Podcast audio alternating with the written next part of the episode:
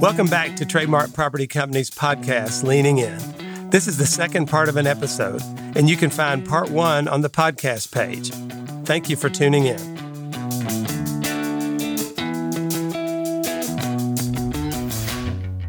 This is Todd Anderton and Chad Colley, and we're back with Josh Grillo to wrap up our conversation on multifamily marketing and 2022 trends. Josh shares the important aspects of multifamily marketing and how his strategies have held up over the last two years. We hear advice from Trademark's venture into the multifamily market and how, or if, the metaverse might shape emerging trends in this market. Through the pandemic, and I guess kind of now, are you seeing the marketing budget? You said, hey, don't slash the marketing budget, don't pause. Are the marketing budgets now smaller or larger kind of through the pandemic and where we are today because of the internet? I mean, it's cheaper. We can put content in front of a lot more people for a lot cheaper, but has those budgets increased? Decreased? And then my second question to you is give us a little bit of a nugget, uh, you know, as we as we do this on your SEO as as you're optimizing. You kind of brought up earlier SEO is best apartment in Dallas, but you have tails that you put on the back of that. Everybody is wanting their apartment to be the best Dallas apartment. What kind of things do you utilize or do to ensure that you're kind of pushing that SEO and optimizing it without paying the most per click? Sure. So let's talk about budgets first. Has a lot changed with budgets? Yes and no. Everybody needs traffic always, it seems like. Unless you have a small property, you know, 50 units or so, that's pretty easy to get to fill that. That's fairly easy. But once you get to 100 units and above, especially when you're in the three to 400 mark, you always need traffic. So anytime I'm having a conversation with somebody, it's a matter of saying, okay, well, where are you located at? What's the competition like? And tell me about the product. What's the property like, right? Is this A plus property? Has anything unique about it? What's the rents? What type of rents are you going for? All of that is going to play into that budget. So I can't really give you a straight answer, say, yeah, budgets are decreased or stayed the same or increased. It is really dependent on that particular product in that particular market. For example, property right now in an area of Arizona, which is a very luxury area of Arizona, but there's not a lot of population there. So how are you going to market that property, especially when it's 300 units?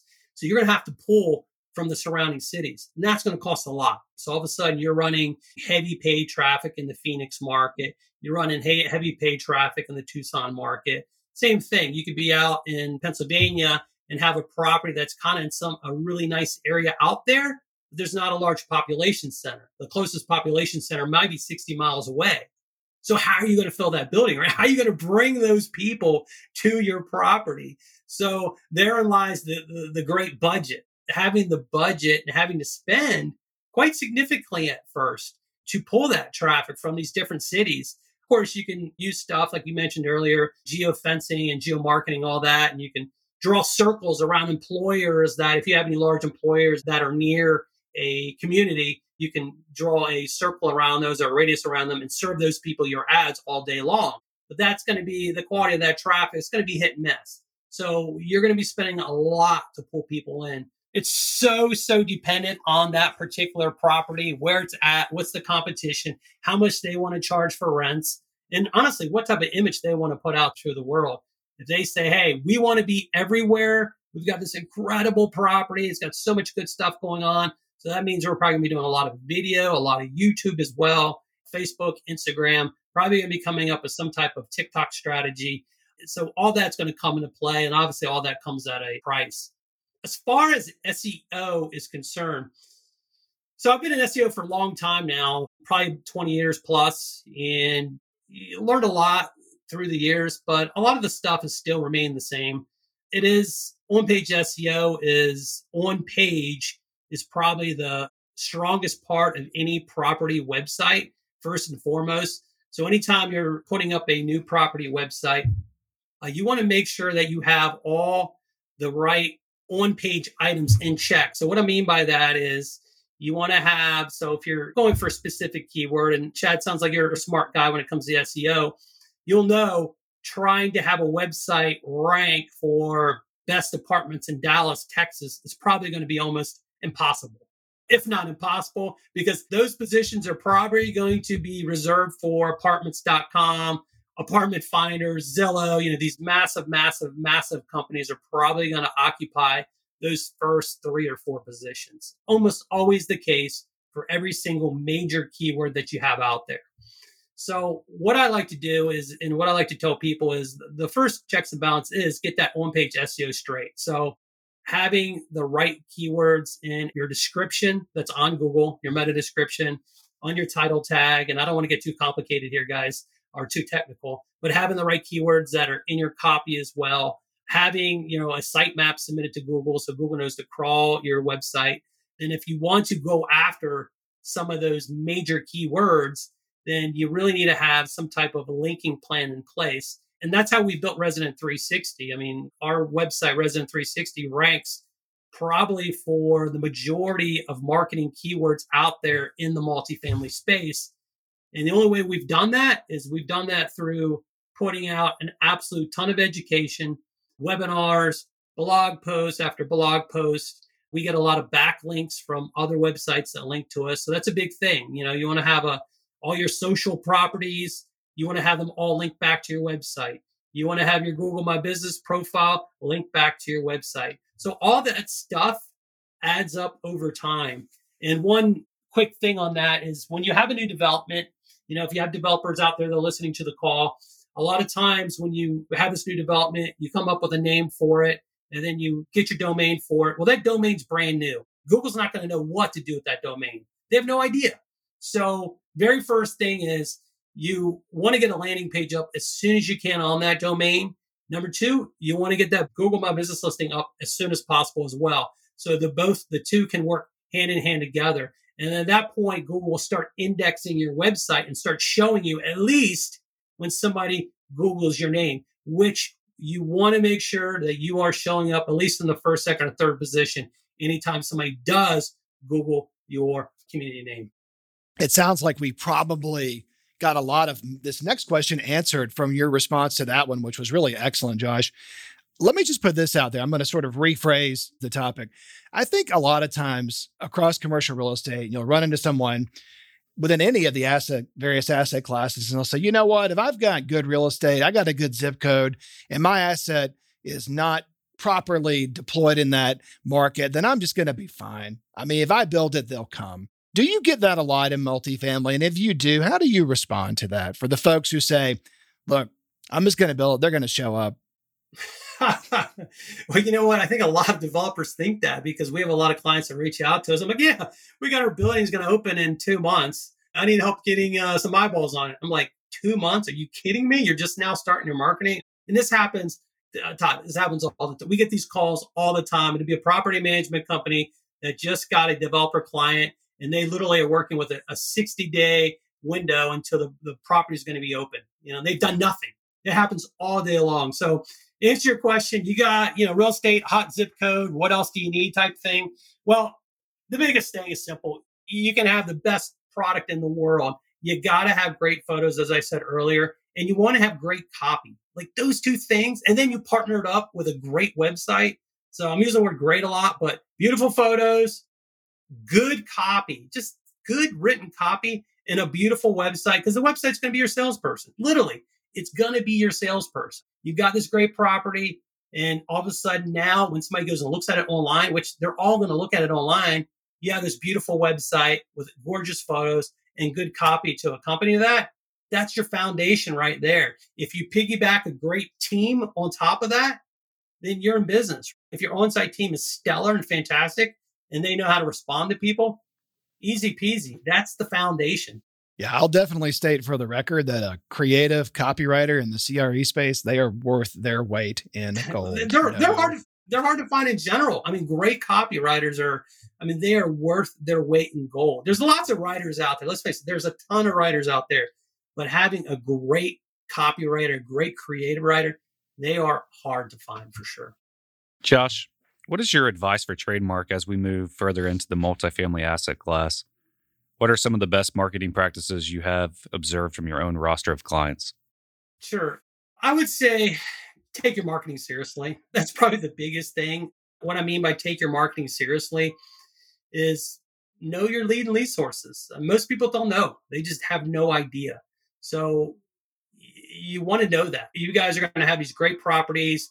You're going to put out a great brand You're not going to be scared to spend money to get the traffic that you need.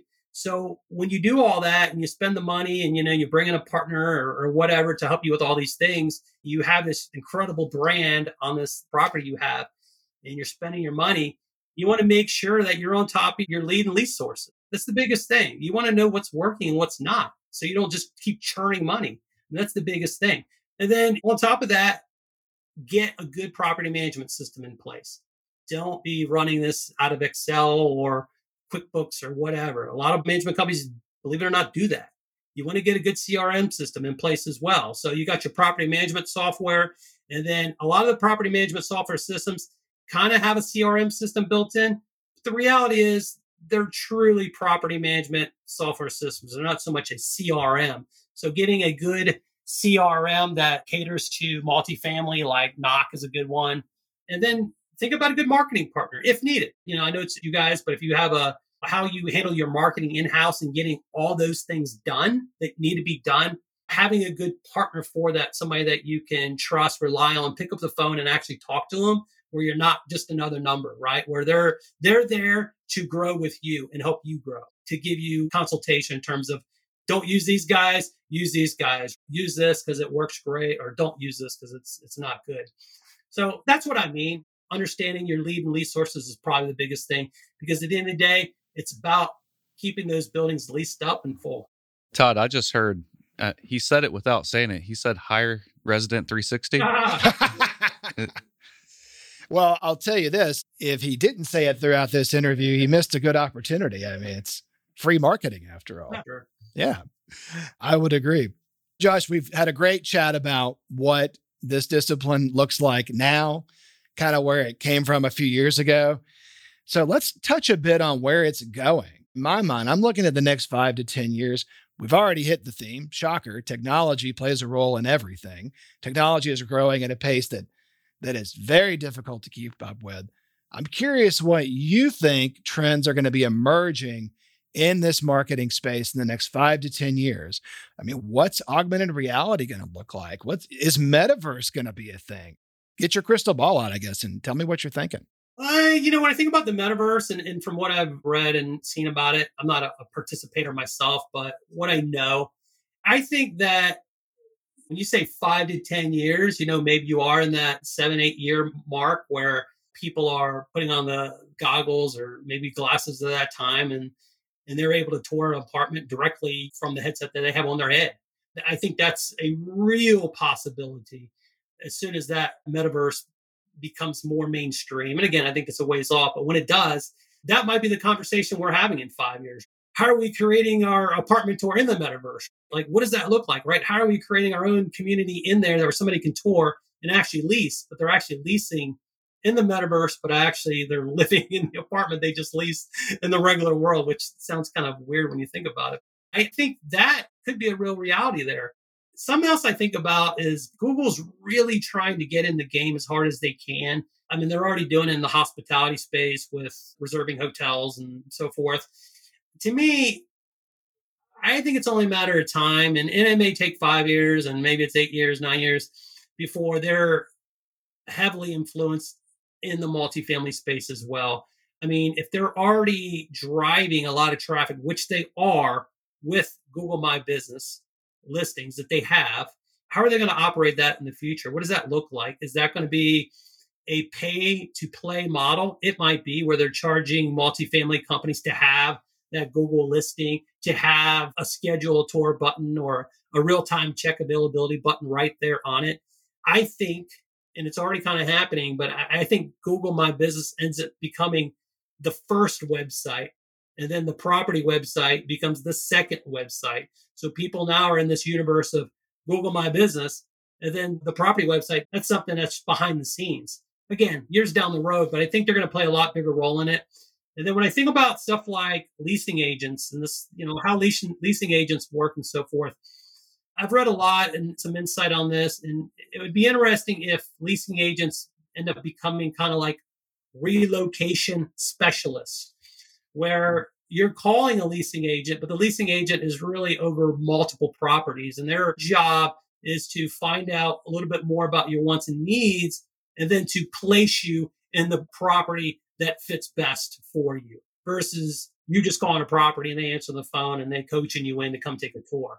So just a different, a little bit more centralized way of looking at it. And I think that actually be really, really cool if you have a multifamily company that has a lot of properties. Say you're in the Dallas Fort Worth and you have a just a ton of properties around there where all your leasing agents become relocation specialists and they're coaching throughout all the different properties that you have. So that may be something that comes in the near future. And then I think about this whole everything on social and what's going on and these shorts and so forth. And the big issue is I don't say it's a big issue, but as a multifamily company, how in the world do you begin to instruct your properties to create content for this stuff? Because everybody's there, but how do you get your properties to actually stop what they're doing and create content for these platforms to keep your property top of mind? Like, how do you do that? So I think that these multifamily companies out there, they may be hiring somebody on staff on the local level at the property, and that's all they're doing. You know, these content creators that are a part of the property. And then obviously, what's happening now is influencers. That's a big thing right now, and it's making its way pretty heavily in multifamily. It's fairly inexpensive to find influencers to promote your apartments. And if you can do it the right way and find ones that actually live at your community, you're way better off. And I think that over the next five years will play a huge, huge role where a lot of our traffic and content, even that'll be surrounding that property, will be done by the way of influencers. Maybe that's the secret then in terms of getting the content created. So that's kind of kind of some thoughts. I'll be honest with you. We're guilty of all the above there. So hiring local content creators, doing a residence program, hoping that they come up with content as well that we can share, and then also having influencers. But Josh, if our listeners want to jump in and learn more about multifamily marketing, what resources would you recommend? I'll give a shameless plug for ourselves. If you go to resident360.com and just click on resources, we have a bunch of webinars there from Google Ads to lease ups to chatbot to Google My Business, all throughout there. All kinds of different webinars are really good. I do a newsletter as well. You can sign up right there on that resources tab. It goes out every Wednesday. I've been doing it for about three years now. I link some articles there as well. So that's a good way to learn. There's some forums out there, multifamilyinsiders.com. That's a, a forum that's been around uh, for quite some time. There's some good content on there. And then I think Multi Housing News is another one. I, I do pay attention to what they put out. They put out some good articles from here and from time to time. So I think that's a real good place to get started. Fantastic. Josh, this has been a great conversation. I know I've learned a lot. It's been great getting your insight.